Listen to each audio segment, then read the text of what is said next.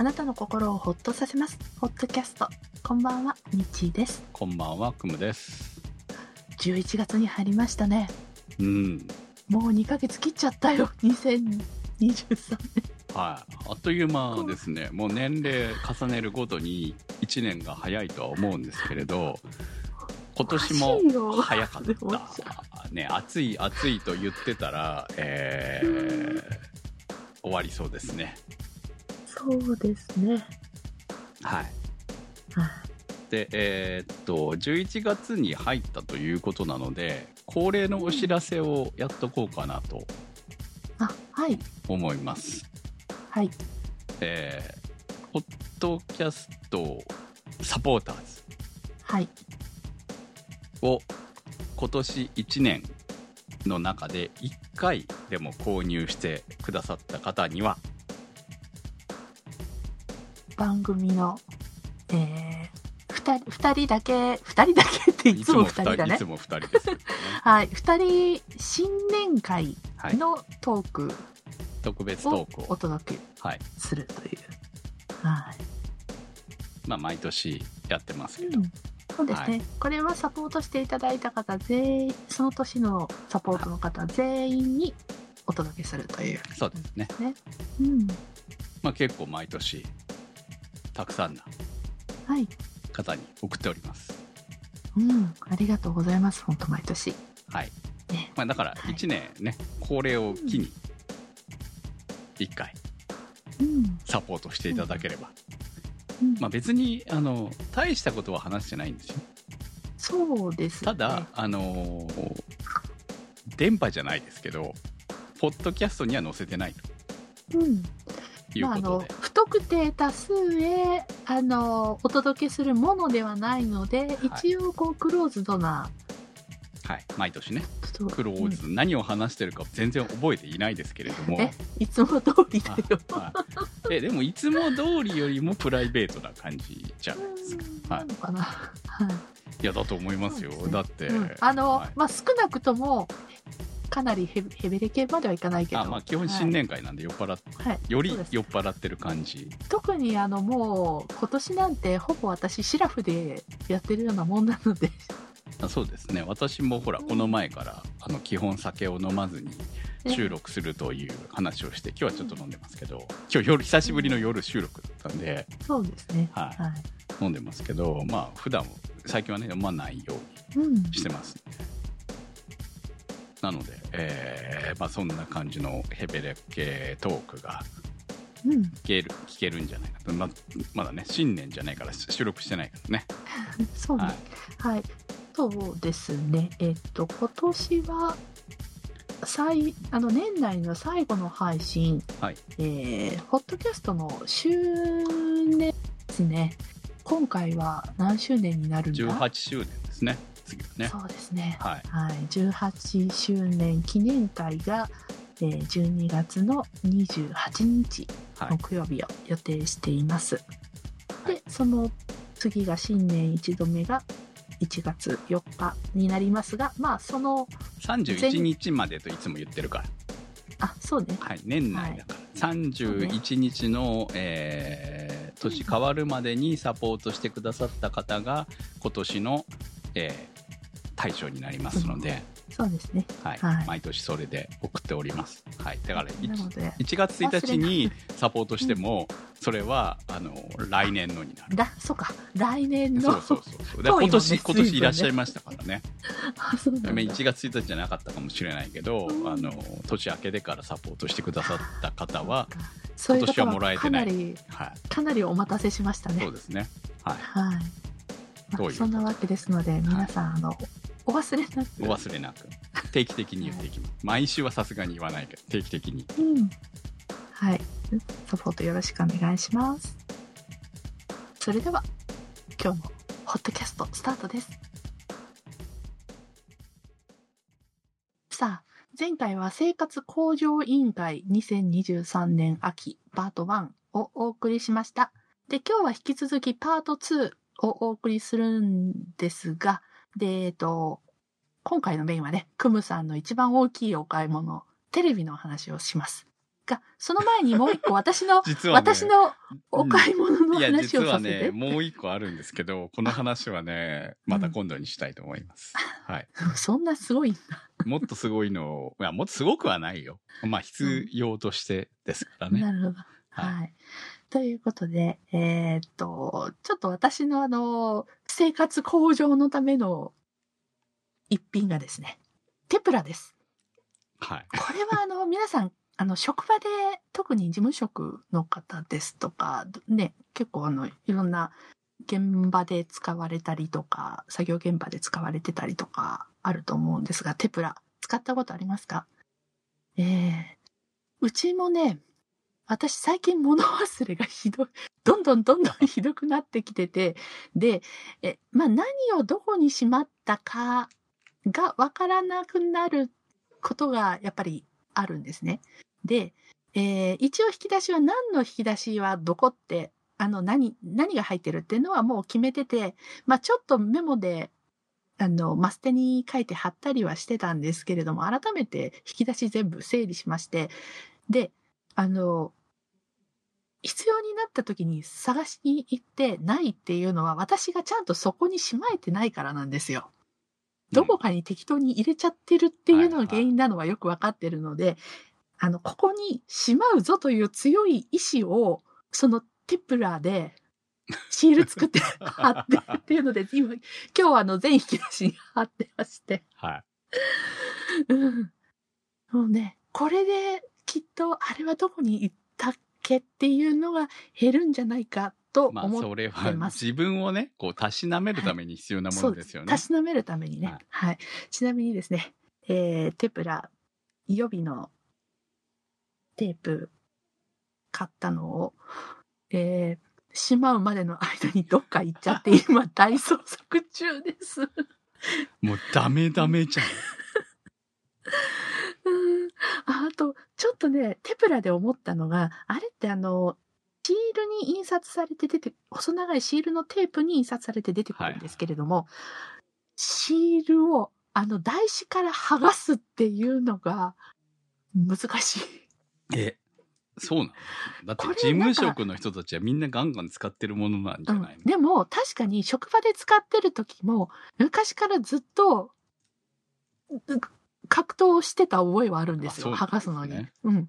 そう。で、もうそこから使、前に使ってた時からもう10年以上、20年近く経ってるわけですよ。仕事で使ってた時から。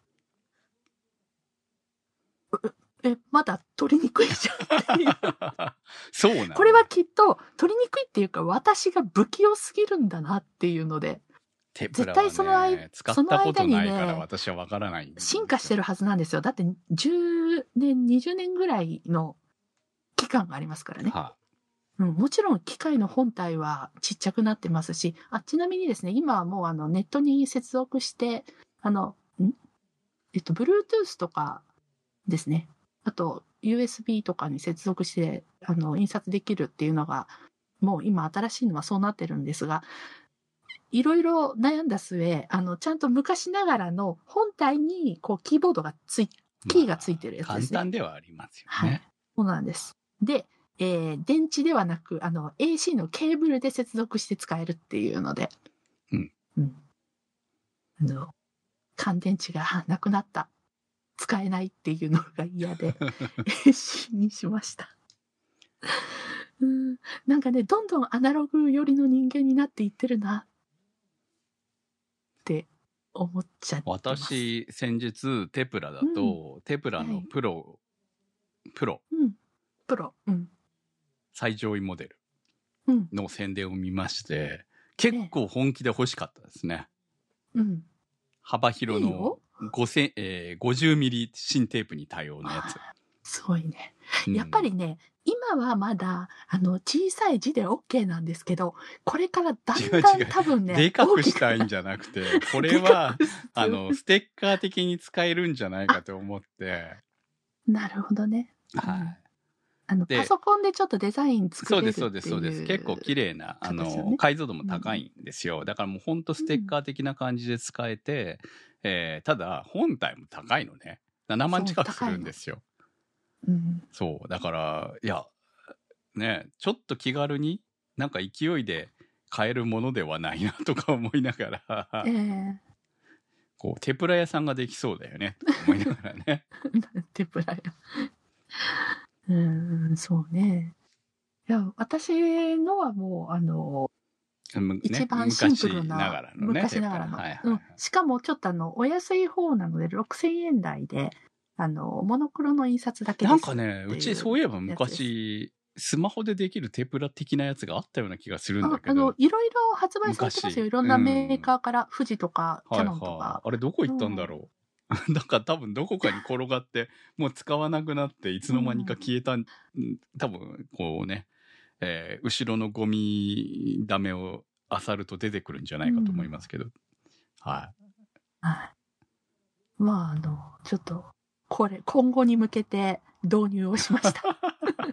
今後の生活向はい上のために。はいはいまあまあね。はい。それで自分が納得できるんなら、それはそれでいいと思いますよ。うんどうしよう。そのうち、テプラで電気を消すこととか書いてああ、あそるようにれ、あのなったらどう、し実家、ようとか。実家に貼ってありましたね。はい。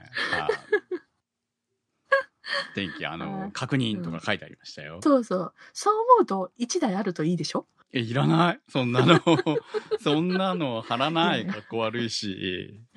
いや、もう背に腹は変えられなくなるのよ。あいます。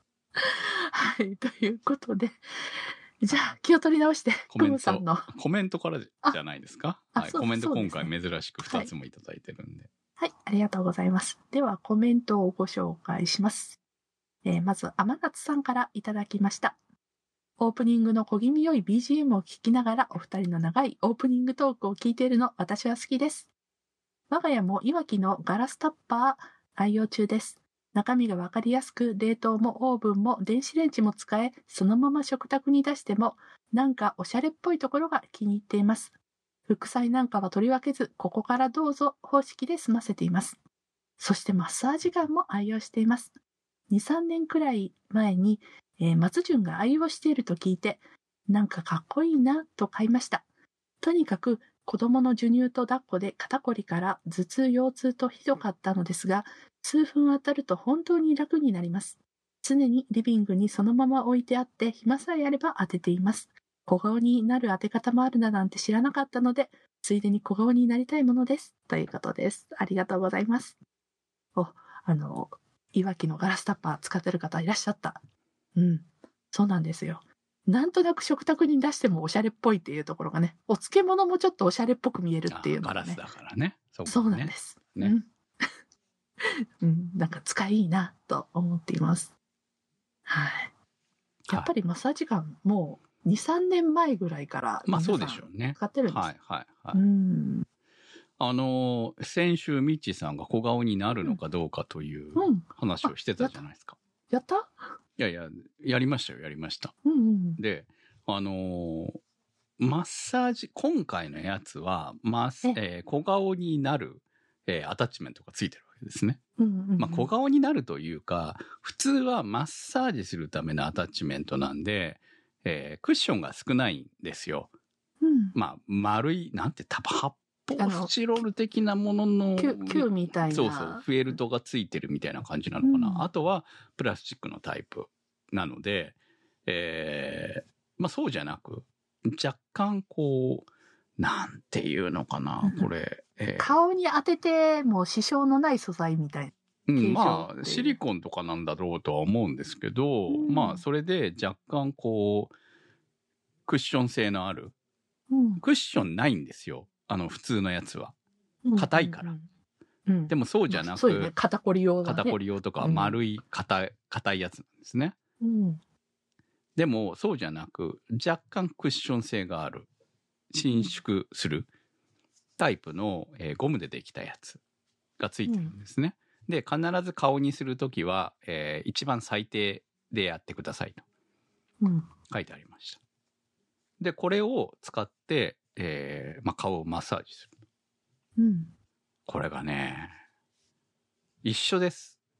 これ一緒ですは、前回と感想は一緒ですと。普段、あの、女性はまだ、こう、化粧を落としたり化粧するときとか、うんまあ、まあ、顔マッサージ若干するじゃないですか。基本しますね、しますよね。ななんでまあまあやりましょう的な感じはあるじゃない、まあしてない人もたくさんいるとは思うけど、うん。でもしてる人たちも多いと思うんですよね。多少はね、その、リンパの流れとかそういろいろありをますもん多少ね。でもうん。男性そのよほど、えー美容男子とかじゃない限りうん。しないと思うんですよ。うんうん。だからあの普段何もしてない状態にこれを振動を与えれば、うんそりゃねすっきりしますよ。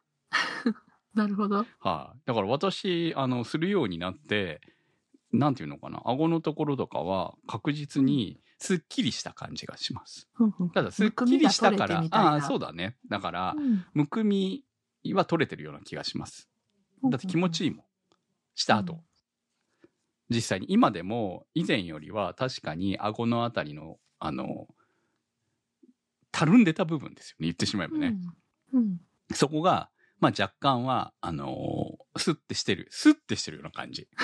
うんうん。わかりやすいかどうかわかんないですけど、うん。スッてやっぱりしてるような感じ。こう、マッサージ行くとその辺効果が感じられるあたりですね。そうですそうです、うん。だからあの小顔になっているかどうかはともかくとしてうん。あの気持ちはいいです。うん。で終わった後も気持ちいいんであ無駄ではないなと思うねだから多少の効果はあるんじゃないですか、うん。ただあのこれを使い続けたから小顔になるっていうことはん何とも言えないですよねそれはね。うんただまあね。あの普段運動していない部分他他と一緒ですよね、結局ね。うんそうね。動かしていない部分に振動を与えることによって、えー効果があるかないかって言われたらある。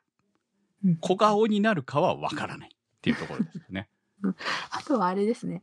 頭、頭とかダメなんですか？それやったら。あの多分ね首首の後ろとかやるんですけどまあ、うん。あの一番弱にしてくださいみたいな感じはありますね、うん。だからそういうのでは効果はあるんじゃないですか、何でも。なんかほら、頭もマッサージして頭皮柔らかくすると、ね、いいっていうじゃないですか。まあでも普段だから触そういうそう硬いう用用途用にはその顔に使うようなアタッチメントが多分いいんだと思うんですよ、だからそれがついてるやつを選んだ方がそういうタイプがついてるやつを、フェイスケア用のアタッチメントがついてるやつを選んだ方がいいと思います。なるほど。通常のやつは硬すぎそうそうそう。と、硬すぎであまり良くないみたいなんで、じゃあ買うときちょっと気にしないとですね。そうですね。まあそういうタイプのアタッチメントがついてて安ければまあそれでもいいんじゃないのかなと思いますけど、うん。あとはそのね。実際のその振動が機種によってどのぐらい違うのかは正直わからないので、うん。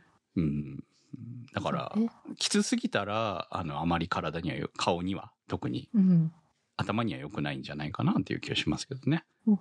あまり長時間しないようにっては書いてありました。特にあのうん。首後ろとか、うんうんうんその辺はあの気持ち悪くなる恐れがあるのでみたいなことが書いてあったのでその、うんとにかく振動を強くしないようにっていうのと、まあ、一番下で使えっていうのと、ええまあ、まあその辺は納得かなっていう感じではありますね。はないる。ほど。はい。まあ、小顔になりたいから変えとは言いま言いません。はい。なるとも言いません。でも、あの、シュッてした気分にはなれるっていう感じで、特に、特に男性はね、その、普段からそのマッサージとかを自分の顔にしない。人たちにはやっぱり若干の効果はあると思いますよ。うんはい。はい。天達さんどうもありがとうございます。次は池ちゃんさんからいただきました。最近購入したのはマッサージガンとイヤーカフ型のイヤホンです。音は小さくなるけどメガネとの相性はいいです。安いのを買ったので電池の持ちが悪いけどちゃんとしたやつを買ってもいいかなという感じです。マッサージガンはなかなか快適です。大きなテレビはいいですね。最近手の届く価格になって選択肢が増えて悩ましいですね。番組のフォーマットはイントロ本題、エンディングとはっきりしていて気に入っていますよ。ということです。どうもありがとうございます。はは先週ね、あのオープニングが長いんじゃないかっていう話をね、ずずっとちゃんちゃかちゃんちゃかなっているのはどう、いかがなものかっていうかという話を私がしたんですけれども、意外とみんな今のままでいいと思ってるんだなっていうこと気にされてないということを。はあはあわかりました。はい。ねじゃあ、あの、適時対応していきたいと思います。はい。はい。うん。ということで、はい。はい。やっぱり。マッサージガンみんな買ってる。るんだね、やっぱりね。うんいや、もうだからミス、マッサージガンはね、一家に一台あった方がいいと思うよ、でも。本当に。うん、いや、その高いって思つ、う。安いやつうん関係なくね。うん、はいいなって思うけどさ、もうマッサージ、あの、ブイーンってやるい。はい。マッサージ機買っちゃって、なかなかは出番をだ、あの、用意してあげれないので、はいうん、なんかその子に申し訳ないなってもいう気持ちが。この辺にね、もう普段から私、本当に仕事部屋に普通に置いてそうそうそう。置いとけるんだよね。置いてますよ。で、普通に、あ、本当一日に数回うん。まず朝起きて仕事始めたぐらいのタイミングで、その、だいたい寝起きって痛いじゃないですか、体が。ええで、そこをまずほぐすところから始めて、みたいな感じでやってるんで、うんいや、あのいつでもね、手に取れるとこにあって、使えるっていうのがポイントだと思いますよ。私あの YouTube であのバッグの中身見せてくださいっていうので、モデルさんとか女優さんとかあとスタイリストさんとかこう、はいろいろ見るの好きで見てたら、はい意外と皆さんバッグの中にマッサージガンを入れてらっそうでしゃる。あ、わかりますわかります。あんな感じ？うん、まあえさすがに持ち歩。いてまでやるんだっていう。そう、多分ね、家に置いてあるのはもっとあの、重いやつで、多ええ分、その人たちが使ってるのはライト版だと思いますけど、ね。二個ま、二個持ち？いや、普通でしょ？その辺は多分、そうか。この人たちにしてみたらい。や、そのぐらいもう、うんあの多分、生活に浸透してるんだ我々が気づいてなかっただけですよ。ねえ、はちょっと代替わりしてもいいかなとか思っちゃう。いやいや、あの、マッサージガンは多分ね、ほんと手頃っていうのがいいんじゃないですか、あの、小ささが。うん。うん、サイズそうがね。。で、まあ、めっちゃ高いわけじゃないんで、はっきり言って。うん。高くても、その1万円ぐらいので十分なわけなので、うん安いのだったら5000円ぐらいから買えるわけですから、うんまあその辺だからじゃないんです。ちょっと生活向上的な感じで、まさに今回のテーマ的にうん。合うんじゃないかと思いますけどね。なるほど。はい、はい。前回今回で一番おすすめは多分これ、これじゃないかと私は思ってマッサージガンですか。はいはい。だってほら、体、ね、をうん。よく、まあよくというか、うんちょっとした楽になるものなのかなというのは、やっぱりね。うん。うん。で、やっぱり使った人たちはみんなメリットあると思ってるわけなんで。そうね。手放せなくなるぐらい。そうですね。だから多分これ壊れたらまた買いますよ、多分私。おお毎日使ってると、やっぱその部分的な痛みを抑えることができるのは、ああ、やっぱりいいなと。これ運動したら運動したでもっと筋肉ほぐしのね、本来の、そうう。んそう。筋に、あの、筋膜剥がしね。はい、ができるんじゃないかと。別に今そんな運動してないんで、なおさらあんまりうん。必要としてはしてないですけれども、うんまあちょっとバイクで2時間ぐらい走って帰ってきた時とかはまあやっぱり普段使わない部分に筋肉あの力が入ってたりとかするんでね。楽ですけどね痛みあんま残らないような感じにはなるんではいいいと思います。だそうです。はい、おすすめですね。はい。ありがとうございます。はい。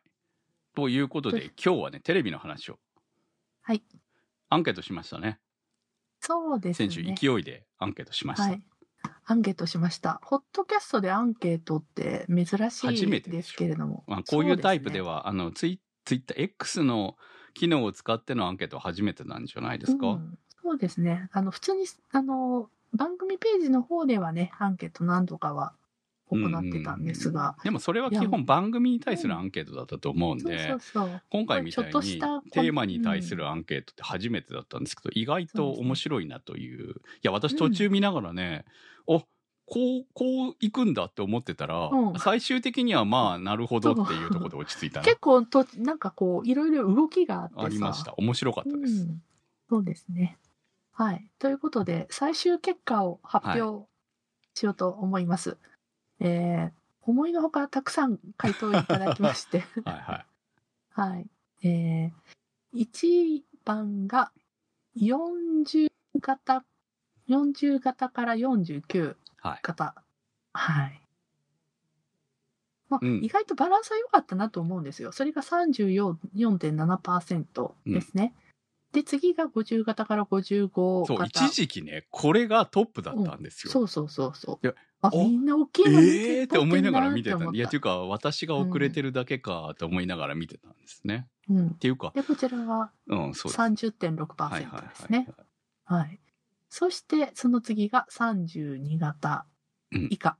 はい。これが26.5%。多分もうこの人たちほとんどテレビを見ない生活をしてるんじゃないかと思うんですけどね。うんそうですね。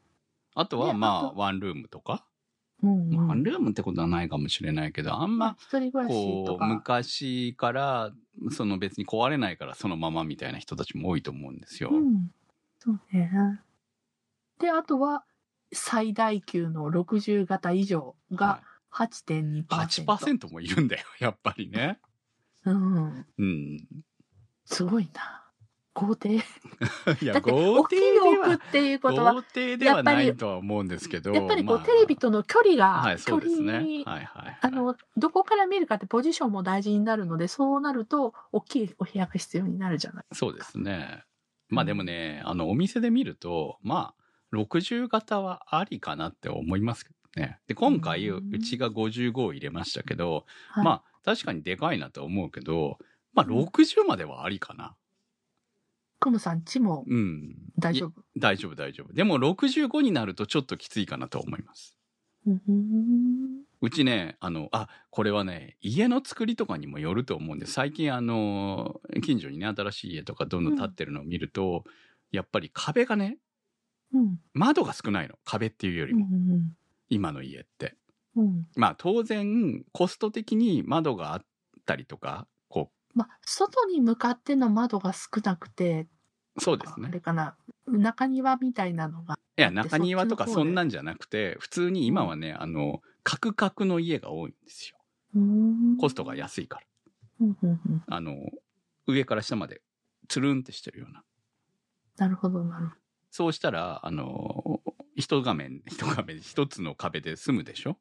そこに間に、あの、2階のために何かが、屋根があったりとかする方が、当然コスト上がるわけですよね。うん、で、窓がつくと断熱効果も薄れるし、うん、断熱冷房の効果も薄れるし、窓もその分二重サッシ、今は基本二重サッシだからとかで、当然コストがかかっていくわけですね。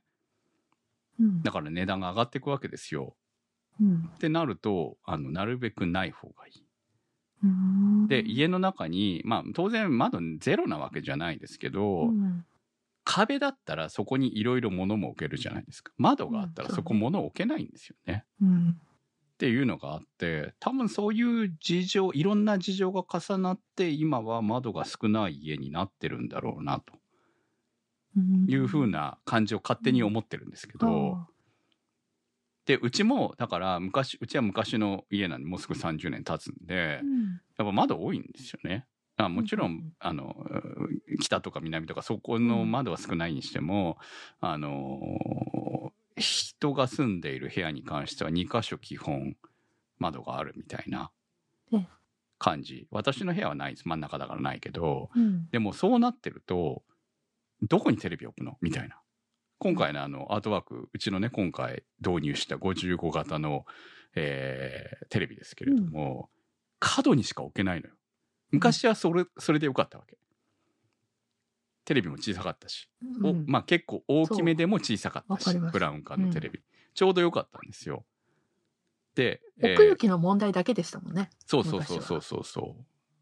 で、今回の55型はカーテンに重なるの。まあちょっと見て、見たらわかると思いますけど、そのぐらい。で、しかも結構無駄なんですよね。そのうん角からの部分っていうのは。うん無駄なんだけど、でも他に置き場所がない。うん。部屋の中のどこに。まあしかもね、アンテナの問題があるから、そう、アンテナのこそうそうそう。アンテナっていうか、アンテナの線の問題があるから、パソコンみたいに無線 LAN でなんとかなるわけじゃないわけですよ。それが届く、届いてあんまりケーブルが邪魔邪魔ににならない場所に見え置なかないといけない。るべく目立たない場所うんってなると、うんその置き場所が窓の下か、うん。あの、もうほんと壁を若干離しておくかうん。しかない。だから、今だったら多分、あの、窓がなければ壁に寄せれるわけですよ。片方の壁に。うんか、もうか、窓自体は上の方に小さくあるだけ。火、火を、うん火を、光を入れるだけの部分みたいな風にして考えたら、まあ、使いやすいだろうなと思うので、まあ、そういういろんな家庭間、家庭事情のうん変化もあるんだろうなと思いました、今回。ねうん。昔テレビはここに置いてたみたいな場所に、今のサイズって合わなくなってるんですよね。ううち、あの、今住んでるところが、もう築40年ぐらいになるようなところかな。で、の部屋、部屋なので、あの、作りがもう古いんですよ。はいはい。めちゃめちゃ。うん。で、そうなると、テレビももちろんブラウン管うん。置いてましたよっていうスペーはいはいスしかないもんだから、うち今、よはあの、調べたら40型、はいはいはい40インチだったんですけど、はいもうあの、横幅、あの、ちょうどいい感じに、ダイニングテーブル座ってちょうどいい感じにと思ったら、もう普通に、あの、通路側にはみ出してるんだよね、うんテレビがは。壁、壁じゃ収まらなくって。まあ40型って別に大して大きくはないですからね。いや、そう、そうなんだけど、うんやっぱりこう、端っこにあると、んどうしようもないんで、そうそうそうちょっとできるだけ部屋の真ん中、よりにし40たいってなるでとも昔から比べたらでっかいテレビですよ。そう、そうなんです。うん、なんで、あの、食器棚に行こうと思うと、ちょうど前に そのテレビの画面が若干こう、半分ぐらい立ち塞がってるんで、たまにちょっとね、まああとね、ついでに言うと昔はあのー今のサイズじゃないから、あの、うん、正方形に近いサイズだったわけですよね、テレビがね。そうですね。ワイドじゃなかったね。ワイドじゃなかったか。まあ、その辺の違いも当然あると思うんですけどねそ。うなんですよ。そう画面でかくしても、うんその横幅は広があんまり広がらなくて済んだのが、今はもうどんどんどんどん横幅が広がるんでやっぱまあその辺は時代の変化ですよね。そうですね。あの、この前に、あの、同僚が今年の春に引っ越し、前の仕事、職場の同僚が引っ越して、い一戸建てに引っ越したんですよ。お家買って。で、あの、テレビを、やっぱり、大きいのを買いましたとか、あと、あの、なんだっけ、壁に映すやつ。はいはいはい。プロジェクターね。プロジェクター、はい、寝室はもうプロジェクターで映すんです。え、そんなに壁があるの？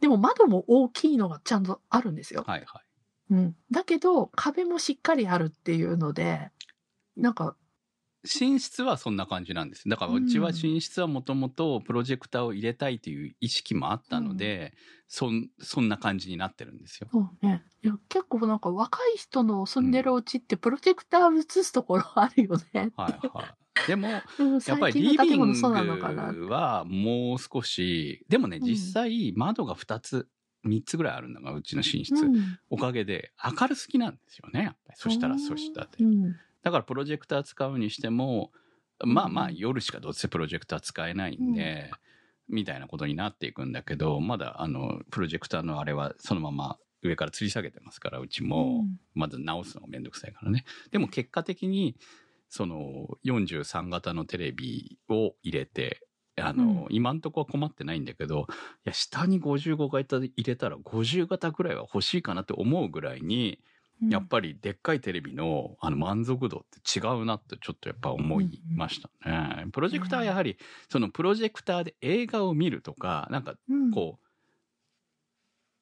ど、なんで、これを見るためにっていうことが必要なんですよね。集中してみる。集中して見るためのものなんだけど、うんで、も、あの、テレビはやはりスポーツとか普通に気軽に見れる良さがあるっていうところがあって、うん映画見るのとはまた種類が違うかなと思う。うんうんうんだから、まあ、テレビでかいのそんないらないんじゃないと思ってたのが、まあ、この今回買って非常に満足度があまりにも高すぎて、ねテレビ興味がなかったのに、テレビがあることで、テレビをメインに生活スタイルを変えるみたいなうん。感じのところまで来ているので、えーまあ、そんな話を今日はしたかったなと思ってるところなんですよね。なるほど。はい。はい。あのー今回買ったのは、えーっと、LG の55型の有機 EL テレビにしたんですねう。ん。うんまあ、あのー値段的にいろいろ悩んでて、まあ、6万5千円ぐらい出せば買えるんです。普通に。55型だったら LG でもうん。ね。で、うちテレビ結構ずっと LG で揃えてるんで、ここ数年。うん。買ったやつは全部 LG なんで、だから、あのー使い勝手が全部一緒の方がいいと。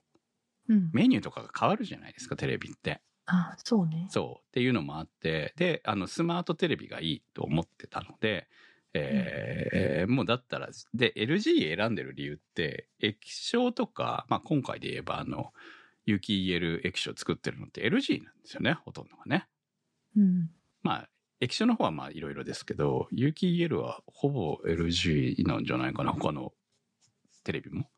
うん、っていうところがあってそのやっぱり液晶板自体を作ってるメーカーは強いよねっていうところがあってやっぱそこを買ってるっていうところが。でお得値段も。うん。っていうところがあったんで。で今回は、えー値段を考えて悩んでいた結果最終的に有機 EL に行ってしまったと。うん。これ有機 EL はねもうねあのお店で比べると違いがわかるんですよ絶対。あこっちが絶対綺麗だなっていうのがわかると思いますうん。でもねそれ見ちゃったらねいやそこの差にねめちゃくちゃ差があれば値段が、うん。いやもうこれはねお金持ちのものだと思えるんですけど うん。4万ぐらいの差だったんですよねうん。4万い 当時その時は 当時じゃない。その時はまあアマゾンのセールで、まあ、安かったんですよ正直、うん。まあ、10万切ってた。っていうのがあって。うん。で差が3万ぐらいだったのかな。その日は、うん。悩んで悩んで。でも3万なら雪入れるのがいいじゃんと。で、えー結局買った。んですねうん。いや大変満テレビ長く使いますもん。そうね昔ほどは持たないにしてもうん。まああの5年保証もつけれたんでうん。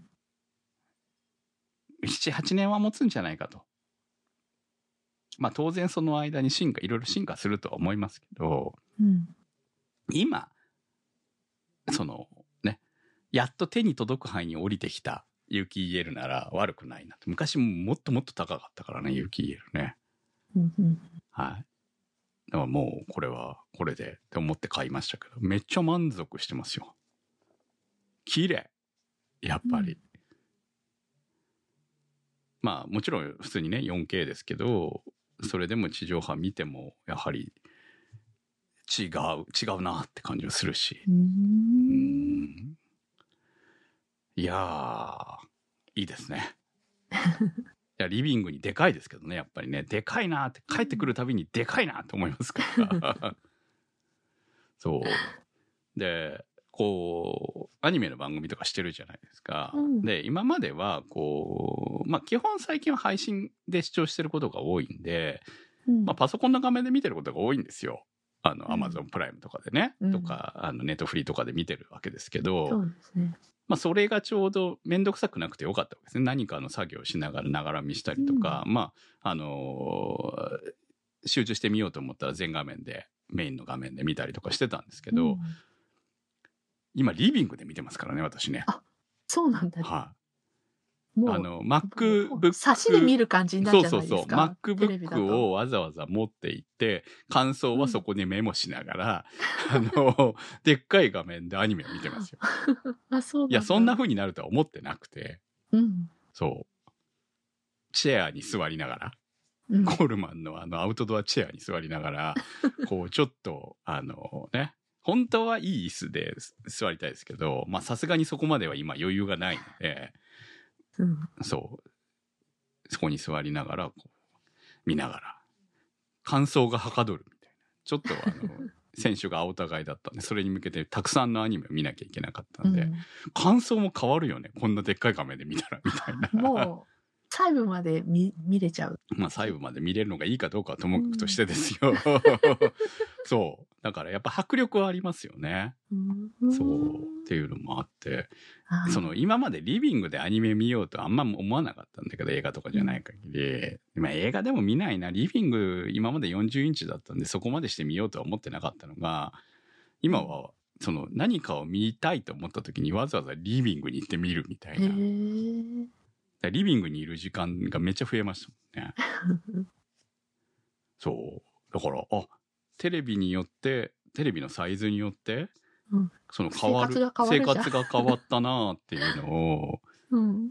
今別にテレビを見ている時間が長くなったわけじゃないんですよね。ええ。そうテレビを見ているというよりもそのテレビで見れる配信の何かを見ている。まあスポーツもそうだけれども、うん。まあ今日のアートワークあれですけどね。さっきやってた。はい。日本シリーズ。日本シリーズですけど。見てたんですね。見てたわけじゃなくて。あまあ見てたわけですね。確かにね。うん。別。にどっちどってどうでもいいんですけど正直なところ。いやでもあのプレーはすげえなと思いながら見てましたから、うん。はいだからスポーツ見るのにやっぱりあのスポーツの時期にサッカーの時期とかにめちゃくちゃでっかいテレビ売り出してたのは、まあわかりますよ。うんうん。そう。ワールドカップとかの時にね一生懸命売ろうとしてたとかオリンピックでテレビを売ろうとしてたりとかするのはあなるほどやっぱりスポーツでっかい画面で見たいんだなっていうのはまあ実際はうちもその B リーグを見たいからっていうところから今回でっかいのをついに買うことになったわけですけどうん。本当それですからね。なるほ B1 どに長崎ベルカが上がったので、まあ、スポーツは大画面がいい。そうそうそう、スポーツは大画面がいいっていうところから、いや、ちっちゃい画面で見てたらね、つまん、つまんねえっていうか、こう、迫力がね、ないよねっていうところからついに今回買ったので、うんで、まあ、その結果、アニメもすごくでかい画面で見ること、いや、もうそう、結果的にはもう結果オーライだったわけですねう。んなるほど。で、いろんなことが。今、アートワークは、はい。えっと、今日の試合、まだ途中の段階ですが、そうですね今、阪神逆転してる。あ、そうなんですか。いや、わかんない。これ終わってからどうだよ。もう終わっ逆転して終わったの。はい。今、なんか、6点入った。リアルタイムですね。はいうんうんいや、はいこれ絶対あの最後まで引っ張るんだろうなと私は思ってますけど、関西対決だから。だってその方が盛り上がるじゃない？だってシナリオがあるんだろうなと思ってるぐらいなんですけど。んだってほら、経済効果ね、でかいっていうから、うん。うん。めちゃくちゃ、うん。阪神がそ勝つと。う、それ、そう、それはね、そうですよ。やっぱ経済効果大事です。今の世の中ね。経済停滞してるんで、いろんな意味でね。やばい。別に、阪神と、あれは、はいあの、今回の日本シリーズはもう見見てないのに、なんか、ちょっと情報見ただけで、なんか、なんか、血圧が上がってきた。何かが、何かのセールが始まるかもしれないんです うん？あ、うちのそばは上心、一番 いいじゃないですか。上心があるので上それはもう絶対安くなるから、それは行かないと。セール来ますよ。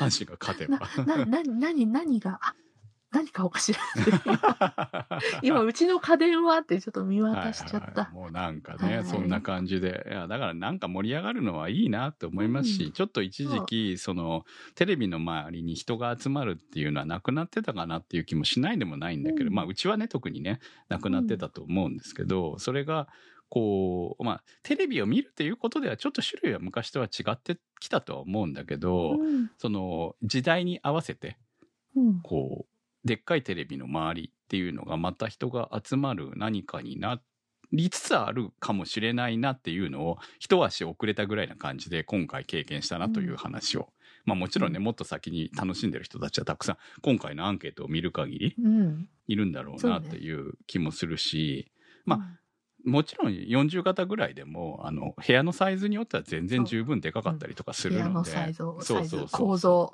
そうですね、うだからもう構造とかも本当家の作りとかの問題になってくるし、とか。もう、なん、なんとかならないのか、うち、もう、あのー、壁からはみ出してるの とかねももう本当にねうんいろんな、ね、昔古い家はいろんなものを抱えてるなっていうのを今回なおさらそう。思っうちも思ったなーっていうころだから生活のこの、何形がこう家の家の形とかデザインとかにも変わってくる。そうすると電化製品も変わってくそうでるすね。っっていうのを本当今回は、まあ、実際入れるまで一応ねメジャーで測りはしてたんですよ。このぐらいまで来るよなって思って、このぐらいまで来てもまあカーテンギリギリ大丈夫だけど果たしてこんな状態でいいのかなとか思ったりとかね思ったんですけど。まあ実際入れてみたらまあそれ全然問題なかったし、うん。うん。まあ、画面見るとき後ろにあまり物を置るとあるとちょっと気が散るとかあるから。はい。まあそんな感じで、はい。あの、まあ、若干段も普通の液晶に比べてえ有機 EL は1.5倍ぐらいらしいんで消費電力が。あちょっとそあ多い多いんでした。多多かっ若干多かった。有有機 EL ってネーミング的にこう新省省エネかと。思あそうですね。後ろにバックライトがないって聞いたんで、うん。いや省エネだろうと思ってたら残念ながら、うん。えー1.5倍ぐらいらしいですね。でなんか一昔前の LED よりも重さが軽いって聞いたんですけど今回、うん。あの同じ LG で比べてみたら大して変わりませんでした。だから重さも一緒ぐらい。ただ液晶板は薄いですよめちゃくちゃ。有機 EL、バックライトがないんでほんと薄い、ん。すごいこう後ろがスカッと。しでもスカッとしてたってあんま関係ないですけどね。こっちからじゃ見れないからね。はい。まあそんな感じであの大画面テレビ生活で生活が変わるなっていう話をうん。今日はしたかったなということで先週から引っ張りましたであともう一個あるあけどもう一個はねあの、は発表するかどうかわかりません。あそう。椅子でも買ったかしらとかちょっと思って。いや椅子は買ってないですよ。あのり家の中ではないですっていう感じですね、はい、まあでもはい。必要として仕方がなく感じではうん。はい。まあどこかでどこかでツイッターとかで多分我慢できずに書いちゃうんじゃないかとは思います。はい。はい。楽しみにしていますポッドキャストは検索サイトで HOTCAST と入れていただくと出てきます。